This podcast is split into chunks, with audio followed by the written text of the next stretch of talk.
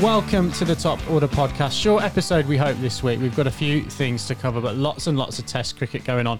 And we'll be back later in the week to wrap up all the goings on, particularly that England versus India Test match that's going on in Chennai right now. But we are going to talk some Super Smash, some Big Bash League, uh, a little bit of women's cricket as well, and South Africa and Australia series cancelled as well. So we'll go into all of that after the swish. We'll see you very, very soon.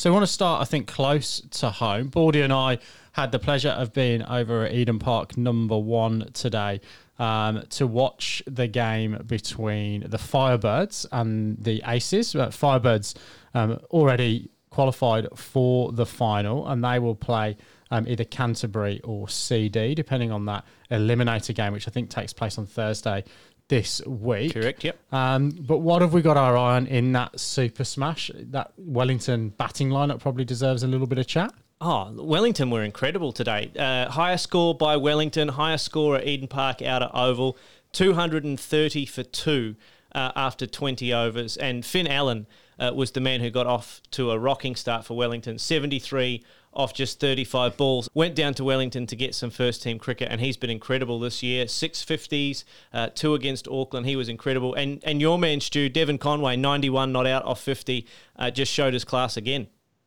Yeah, he's he's warming into form, isn't he? He's absolutely at the right time. It's it's great to see. I was a bit worried about Conway a little bit, just going back into Super Smash because I think we've talked about a little bit in that you know he was in and around that New Zealand squad but wasn't really getting to play. And sometimes, you know, when that happens, you don't really, you know, you can lose your form. But now he's right back into it, and it's just just fantastic. What did you boys make of Finn Allen? I mean, he's looked fantastic on TV. What did what did you make of sound off the bat and all that kind of stuff when you're live? He's a different build than he was three or four years ago when we first saw him playing for Auckland as a, as a really young fella. He's he's he's grown into his uh, grown into his body shape now. He hits the ball a long, long way. He's powerful um, and plays good cricket shots. You know, he didn't have to invent too much to to really take the attack to what was a pretty strong bowling lineup for Auckland. You know, Kyle Jamieson, um, Will Somerville, both Test cricketers took them downtown. Uh, so really destroyed all comers uh, in that innings, and and looks, you know.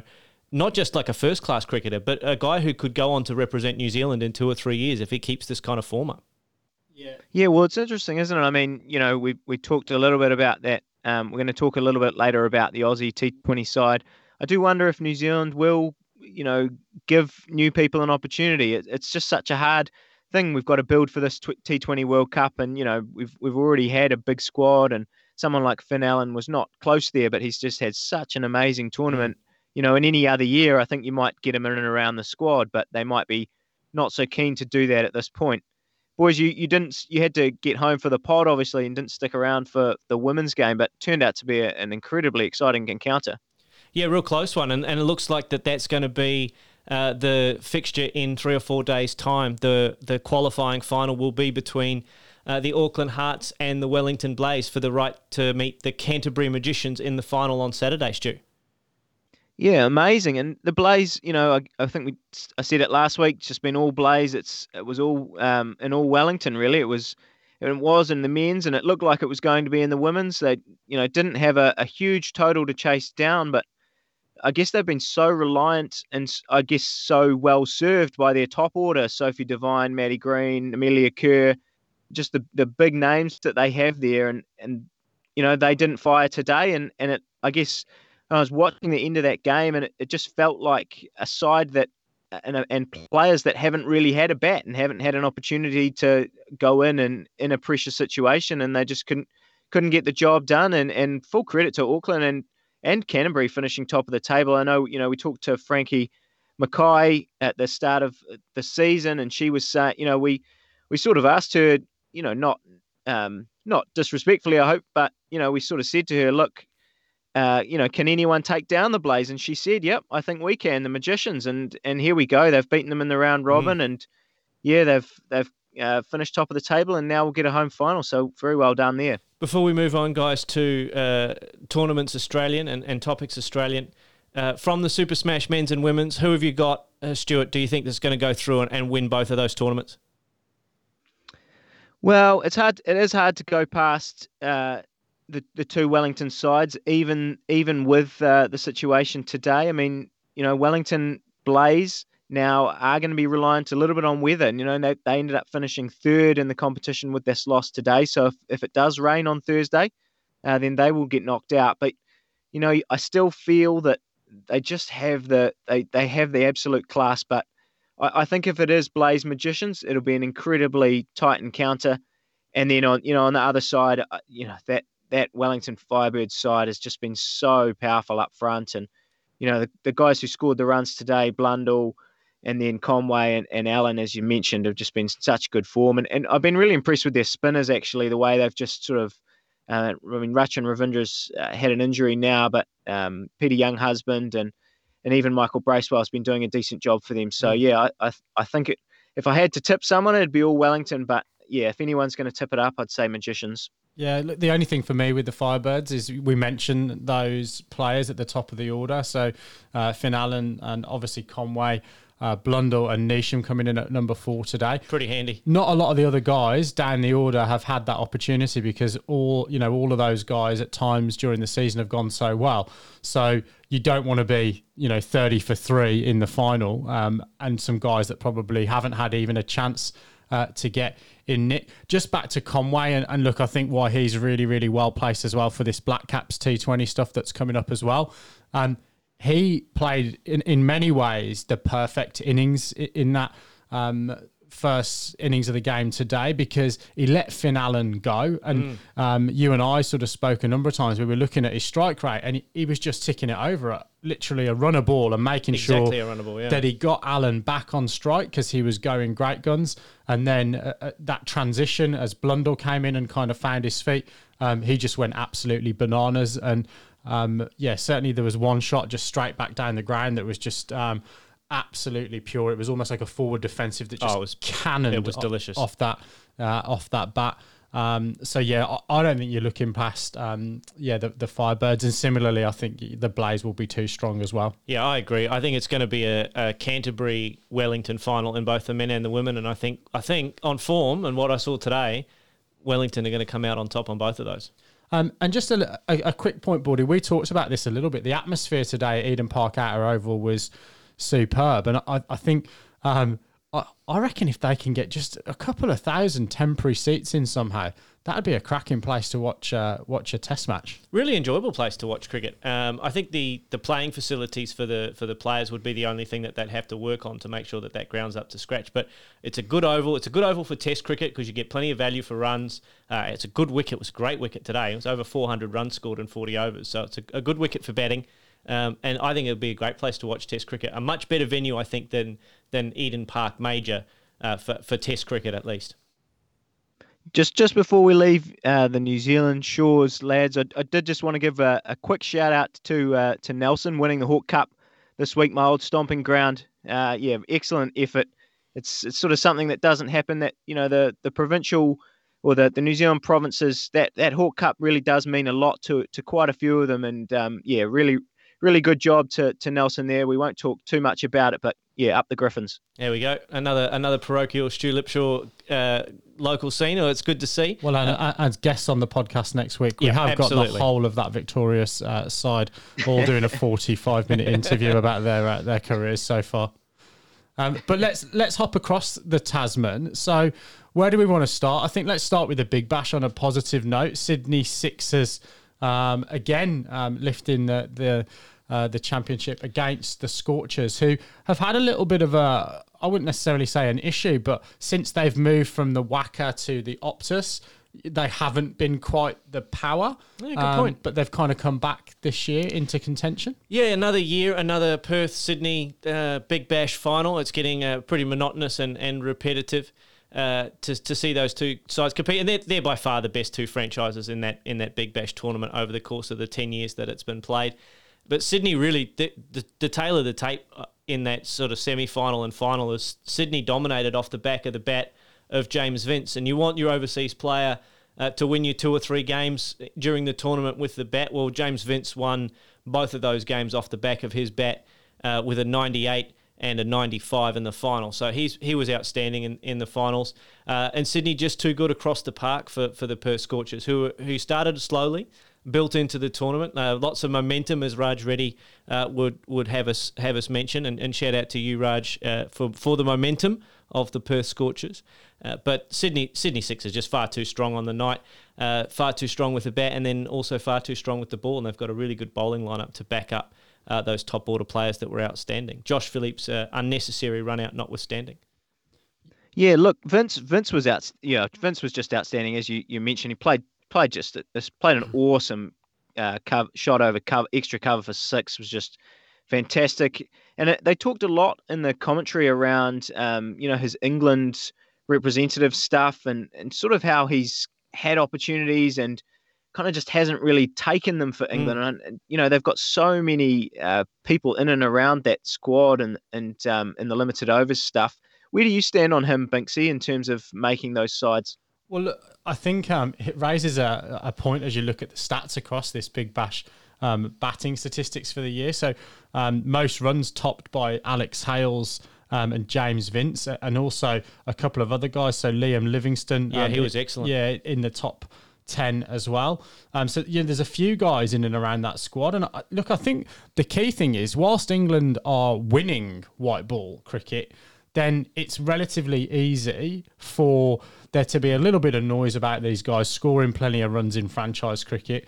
Um, because at the end of the day, are you going to drop David Malan? Are you going to drop Eoin Morgan? Are you going to drop Jason Roy? Um, Joe Root can't even get a game in the side at the moment. And we talked last week on the pod about how, from an international runs perspective, he's pretty good across all three mm. formats. Um, I, I, think probably Vince's time has passed. I, I, think he's been given a number of opportunities, both red and white ball, and I, I don't see him being someone that they will turn to, particularly when you've got the likes of Tom Banton uh, you've got Dan Lawrence emerging onto the scene as well. Your favourite, Sam um, Billings? Yeah, Sam Billings, um, uh, James Bracey.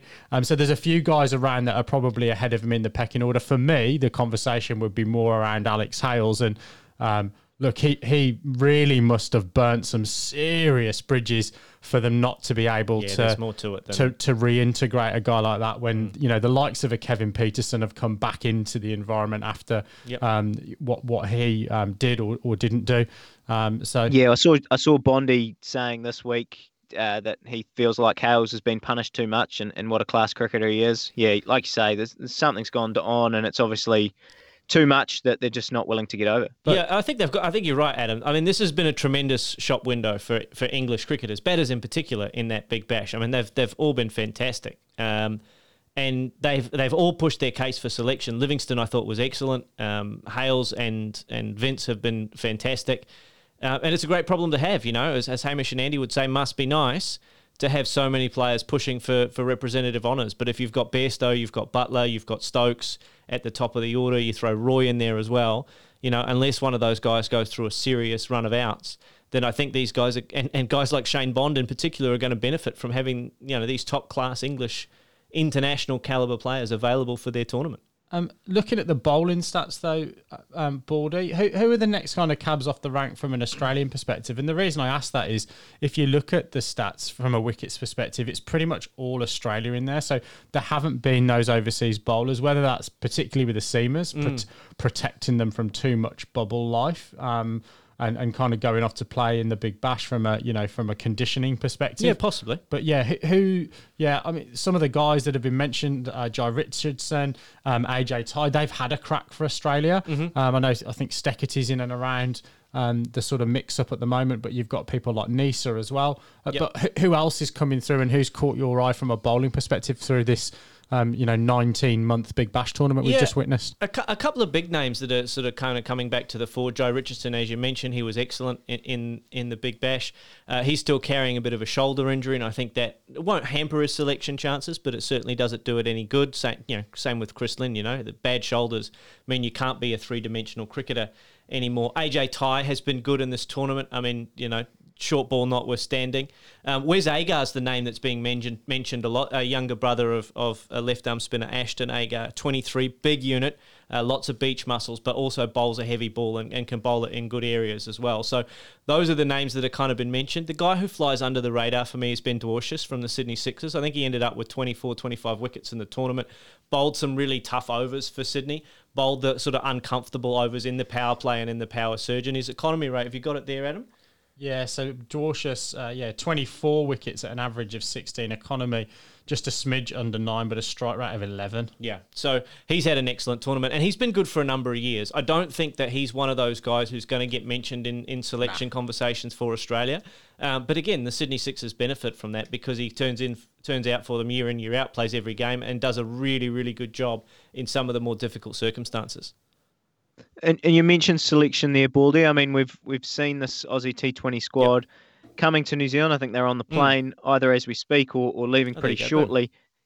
Are, are, those guys that you mentioned, you know, Wes Agar, are, are, there any names that you, you sort of feel disappointed that, that aren't there? I mean, obviously, they named the squads before the South Africa tour has now, the South African Test tour has now been postponed. Yep. So obviously, we'd have a few different names on there. But yeah, from that, I guess second tier level, are there are there anyone that you you're pretty disappointed isn't coming on that plane? Yeah, I would have thought that Josh Inglis had probably done enough to get in and amongst that in and amongst that squad. Inglis um, or Philippe?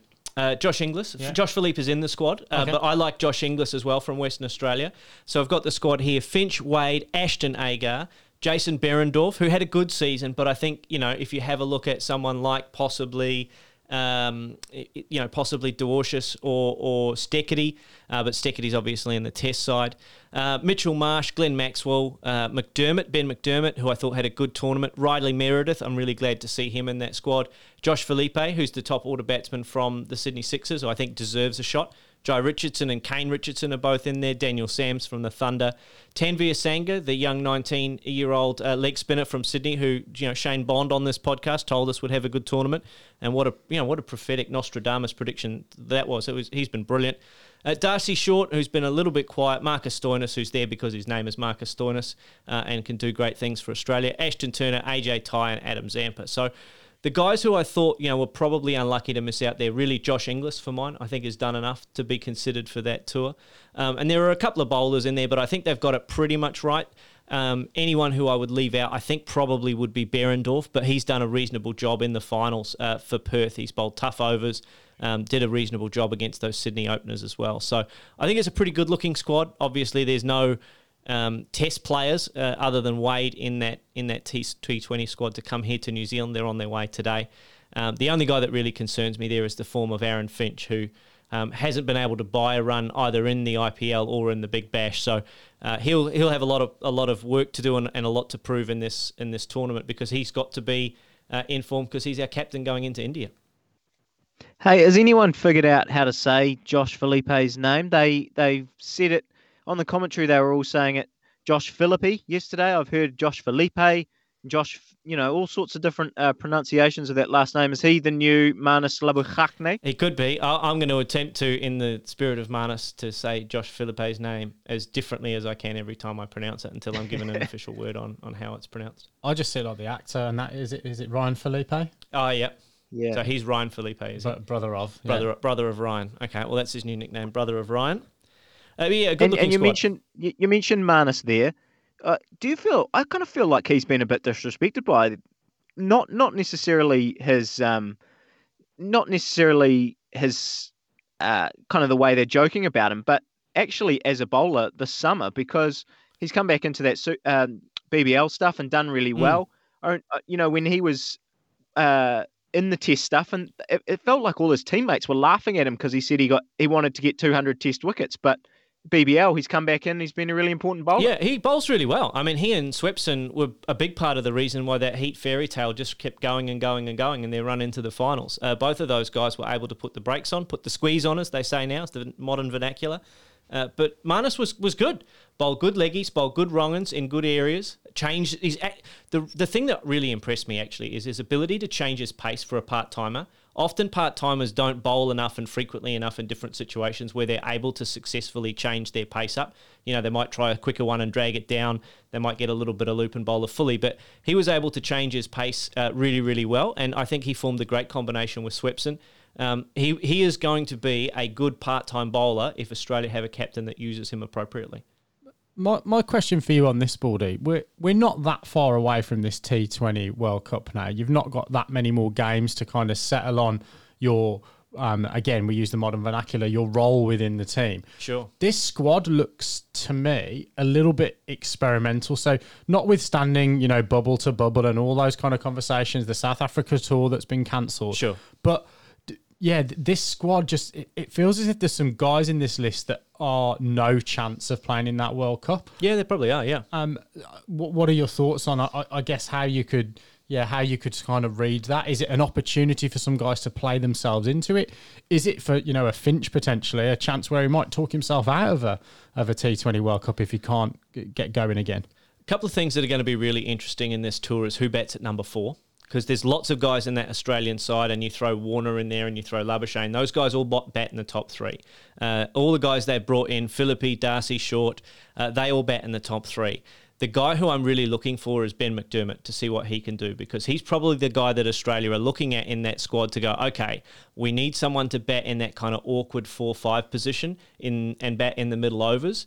Um, and what's he going to be able to do there? I don't think Australia have decided on their spin combination. I think the fact that Tanveer Sangha's come out of the woodwork, they've given him an opportunity to show what he's going to have on the international stage. Maybe they're looking at him for, for India. I think they're probably looking more like Agar and Zampa are going to be our top two spinners, and then do we take a third one in the squad? Would be my question. Well, and Zampa's got the coffee machine as well, so that's important. Yep, big time. Yep, big time. And if you're in the bubble, you need you need to be able to wake up early, and, and he's got the form there, so it's good for him. So we're going to move from the slightly frivolous, um, my comment around uh, Adam Zampa's uh, very, very nice medium grind, um, flat white, and some excellent milk work, um, and also carries all of the, you know, the, the other milks with him as well. You know, a bit of soy, bit of almond, it's all there for you. Bit yep. of oat milk. He's, yep. he's got all of those in the kit bag. But we we've mentioned this Cricket Australia cancellation um, of the South Africa tour. Fair to say, Graeme Smith not particularly happy. Um, I'm just going to raise a relatively provocative statement here. If this had been a tour to England and the English Cricket Board had been guaranteeing that biosecurity safety, like mm-hmm. they did for the West Indies um, and Pakistan, I, I would I would favour that Australia would have been on um, on that plane. And I think the other component here is that we uh, we did talk to Firdose um, Moonda um, about this and, and the importance um, of that tour. So, whilst um, you ponder that thought, um, let's hear from Firdose now and what she said about the importance of this tour to the cricket South Africa economy. It's really tricky, and there's so much hinging on it. It really is. You know, I can't stress how important it is for South African cricket that that series goes ahead from a playing perspective, from a financial perspective. Because, and it's really the only certain cricket we've got. And then there's just kind of this blank slate. I mean, next summer is so unconfirmed that you know other teams have got fixtures going and and we don't even know if we'll have a cricket board by then. Mm. So it, it's it's very important that it takes place. So um, that was recorded obviously before the decision for this to be uh, to be cancelled, but just stressing from a cricket South Africa perspective the importance. And whilst that can't be the reason that a team goes and tours, mm. um, yeah, it feels as if. Um, there's some kind of different, yeah, d- different boards listened to in sort of different, uh, different circumstances potentially. I can't, I can't refute that claim because I don't know the, the conversations that have gone on. But the, the, the news that has come out of the Australian camp in response to the the you know South Africa being quite rightly pretty pretty upset and perturbed. It, it sounded to me, and I'm speculating here, that South Africa put their best foot forward and said these are the things that we can do and and, and what we're going to try and do to make that that bio biosecure bubble work for the Australian team. Um, I think the Australian team had some pretty strict requirements around um, the whether or not the staff that are that are that are working in the biosecure facility would be on site or they would be allowed to go home with their families. Reading between the lines, I think something in that setup had ra- has raised some concerns from the Australian uh, medical professionals. And the Australian response from their board was that um, our medical professionals have given us om- overwhelming um, evidence and reasons to suggest that, that that we can't guarantee the safety of our players, and that's what the Australian board has gone with. Look, I can't respond to the the, the question around whether or not they would go if it were England. Um, or India, or, or, or India, or, or any other nation. I mean, the, the fact of the matter is, they've said that they've listened to medical advice, and medical advice has told them that they can't go. They've offered to host the series, and, and South Africa have said no. I think f- from Firdose's comments, I think the reason for that is probably financial. Uh, in that a postponed tour means at some point South Africa will get some financial benefit and income from Australia going to tour South Africa, even if it's not before July or before the World T20 uh, World Test Championship final. Look, it's a really sad situation because from an Australian point of view, their next tour then or their next big Test series is the Ashes. And so all these questions that we had around, you know, what were we going to do with leadership? What were we going to do with our bowling attack? What were we going to do with our opening batters and our middle order batters? All these questions now won't get answered potentially until that first test of the Ashes series. And have a look at how good England are going at the moment. That's a real concern, I think, for Australian cricket, not just the fact that we can't get over and play some cricket in South Africa for whatever reason.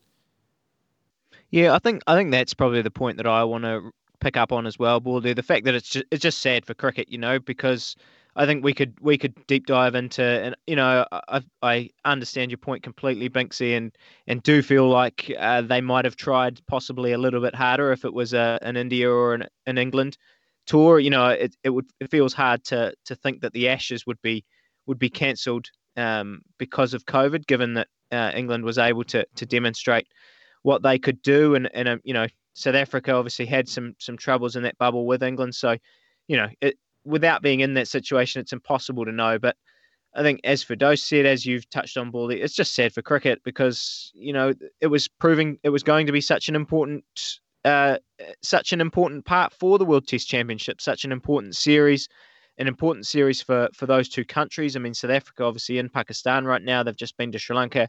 They seem like a side that's trying to rebuild and, and coming up against Australia would have been a great contest on that front. And also Australia, their test side obviously has just had this series against India where everyone expected them to win in the circumstances and they weren't able to do that. So it would have been an opportunity for them to, I guess, show that they were a, top side again and to go push their, their best foot forward for the, the World Test Championship, which, you know, the, the postponement of this tour now means that New Zealand automatically qualify for the closing, uh, I think, thought I'll put on this is the ICC's role in all of this. If you look at other governing bodies uh, of pretty much any sport, they would control these kind of protocols and say what needs to be put in place. And mm. ultimately, in this environment now, this COVID environment that we are going to be in for the next several years, I, I would think, in terms think so, of yeah. some of the enhanced things that are going to be required to make sure that we don't have any issues they've been almost deafeningly silent on this matter. They, they've not really got involved, and and from an outsider's perspective, appeared to influence these conversations. And mm. um, look, I know it's always been the case in cricket that the home or the sorry the visiting board security teams and medical teams will often go and check these places out. We only need to look at Pakistan and yeah, the, you know the point. ability to go and tour over there.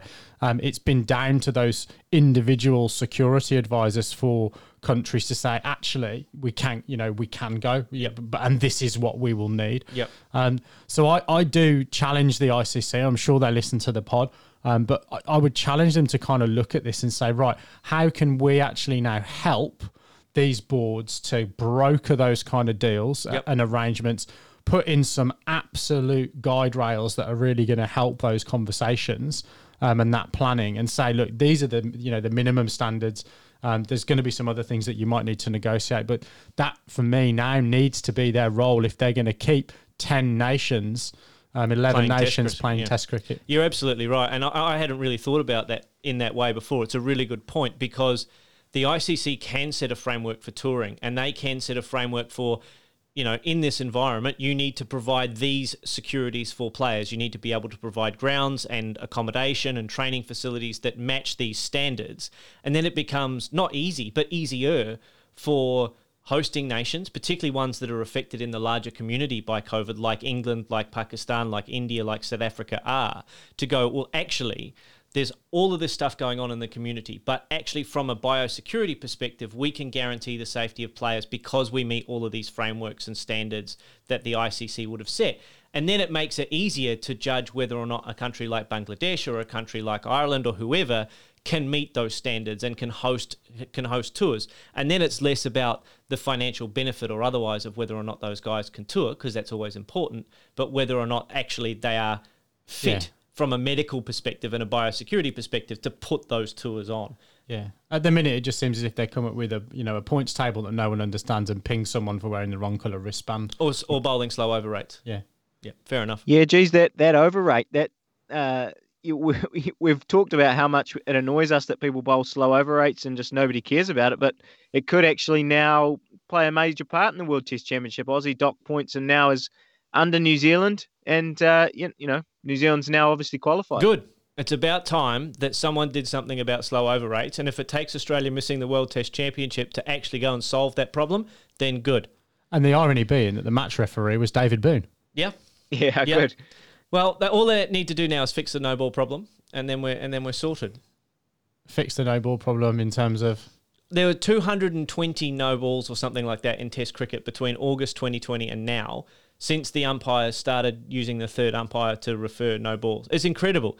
It's almost like people are paying the price for 25 years of fast bowlers running into the nets from under 12 cricket to club cricket to international cricket and just paying no attention to the front line when they're training. Um, it's starting to bite people in the bum. Just just on the World Test Championship from a New Zealand point of view, obviously fantastic. We've, we're now there. We talked about how um, we're going to tour England for two tests. So now, obviously, three tests in a row in England, which is actually really big for New Zealand. We don't, you know, we, we sort of don't get to go over there probably as much as as we would like. And and those tours, I think, mean a lot for. They've certainly meant a lot in my lifetime as a fan uh, you know, watching the Black Caps and, and trying to win over there. And now that I've now that I've I guess got my head into the fact that New Zealand's going to be in it, I feel really disappointed that it's the World Test Championship is one test, the final, because if it's a draw, I've I've heard no super overs, no countbacks. It is just a draw, and they share the trophy, which you know maybe maybe not in England where um, you tend to get results, but yeah, imagine you know all this big four four year cycle three year cycle or whatever it is, and we just have a, a draw for the final. I feel like that would be a real shame. Well, I mean, the Sheffield Shields. If you are in, if you qualify first for the final, or you're top of the You ladder. host the final You host the final, and a draw or get- first innings. Yeah. gets you the gets you the shield. Yep, that's right. So yeah, I I wonder whether that's potentially a First better. innings. Yeah. Well, well, why don't we just change the rules at uh, at the at the conclusion of the match? That, Yeah. yeah. Keep the Kiwis. Well, that's a good idea. Keep the Kiwis on That's what happened in the World Cup final, Yeah, wasn't it? halfway through. They just changed halfway rules. through, we'll just change the rules and we'll go, nah, first innings, whoever's won first innings, and if there's a draw, then it's just, we'll go back to that. Or the most balls left outside of off stump, perhaps. Most no balls. Most no, fewest no balls. Shit, well, There yeah. you go. Best over rate. There Yeah, you go. on, Best on a serious rate. note, though, on a serious note, I do think they're going to have learnt a lot, hopefully, from this World Test Championship. I think that the fact that it's gone through and it and it's had so many obstacles, hopefully now they can actually put together something that people will care about even more because it, it has brought something, and you know if they can refine it, it, will hopefully bring even more to the Test game. It's given us two things. It's given us context in test series that otherwise wouldn't have had it, and it's engaged fans.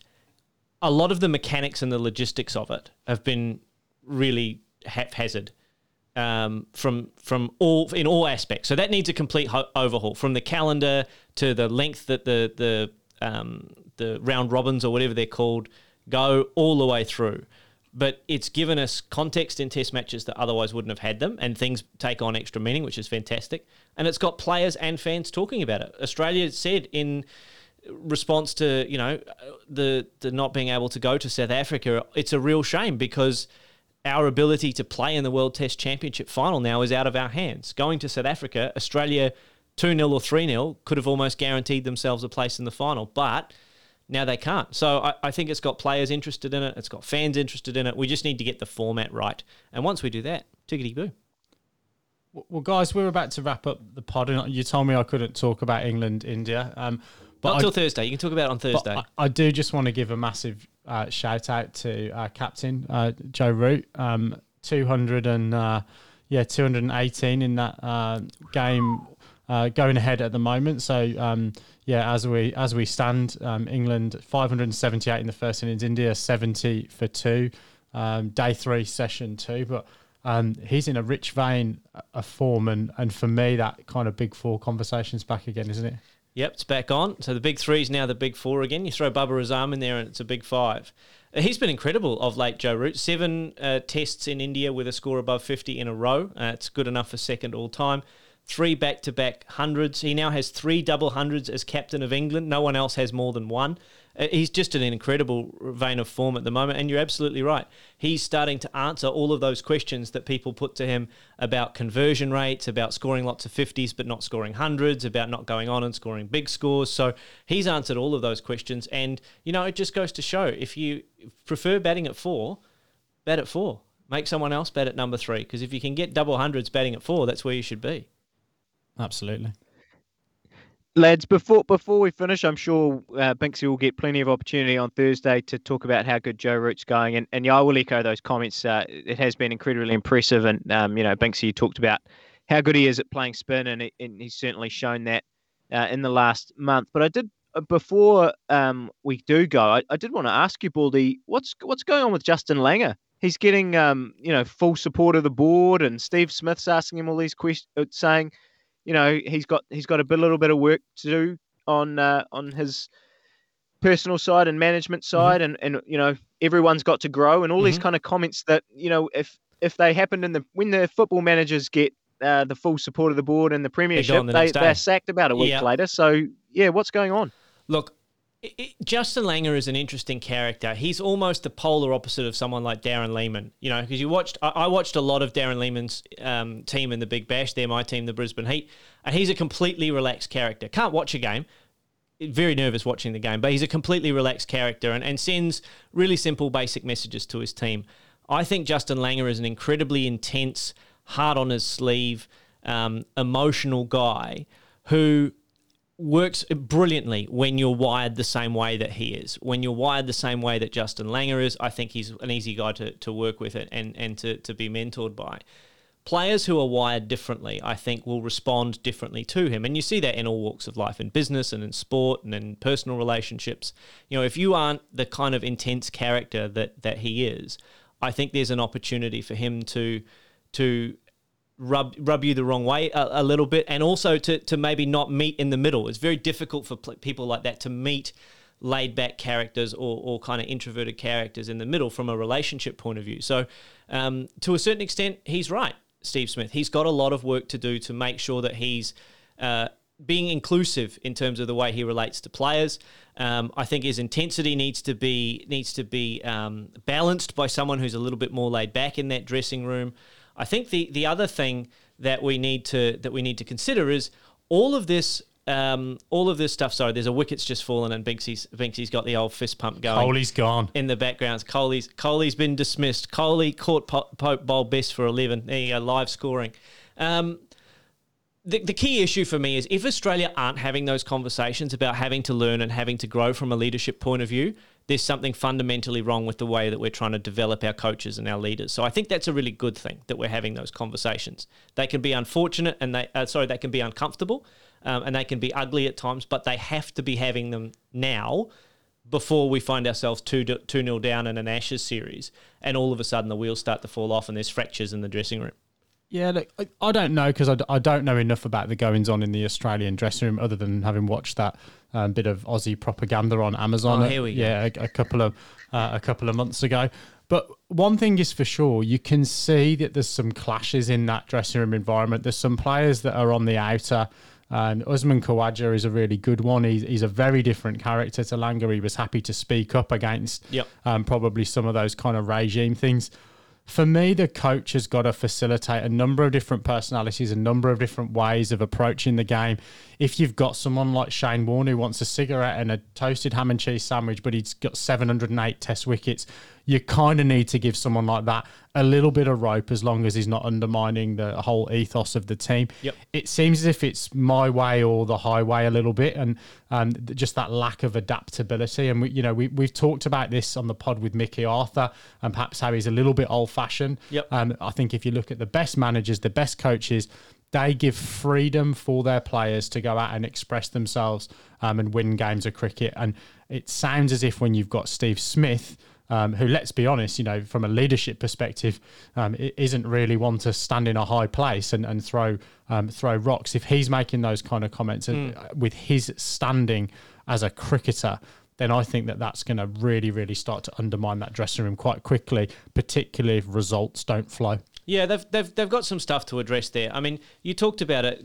Just because a guy is an intense character doesn't mean they can't relate well to players. You, you take a guy like um, uh, like Sir Alex uh, from Manchester United, an intense character, very demanding of his players, but gave them the individual freedom to, to express themselves within within a, a, pretty loose framework of, of how they wanted to play, how Manchester United wanted to play. Wayne Bennett, from a rugby league perspective, exactly the same thing. You're going back in era though as well. Yeah, I am going back in era both with both of those guys, but but all of the players, and I've, been lucky enough to meet Wayne Bennett and talk to him, and all of the players who talk about him and, and relate to him talk about how he cares about them as a person. And I think what Australia need to do is maybe just go back to first principles and get to know each other a little bit better as people. Um, and understand each other as people, and then and then work from there and, and move forward from there. It's going to take a really fine balance of Justin Langer putting his vision for what he wants Australia to do, but then finding ways for individuals like Smith, like Marnus, like Cummins, to to exist and to thrive within that framework. And in a cricket team, it's not easy. You know, cricket team is one of the biggest groups of people that you've got on the field where you've still got the ability for individuals to change the course of the game. It's bigger than basketball. It's not as big as American football, but it's right in that middle ground. And you've got to have all 11 people, 12 people, 13 people um, that are involved getting on the same page. And I think that's going to be a real challenge for Australian cricket moving forward.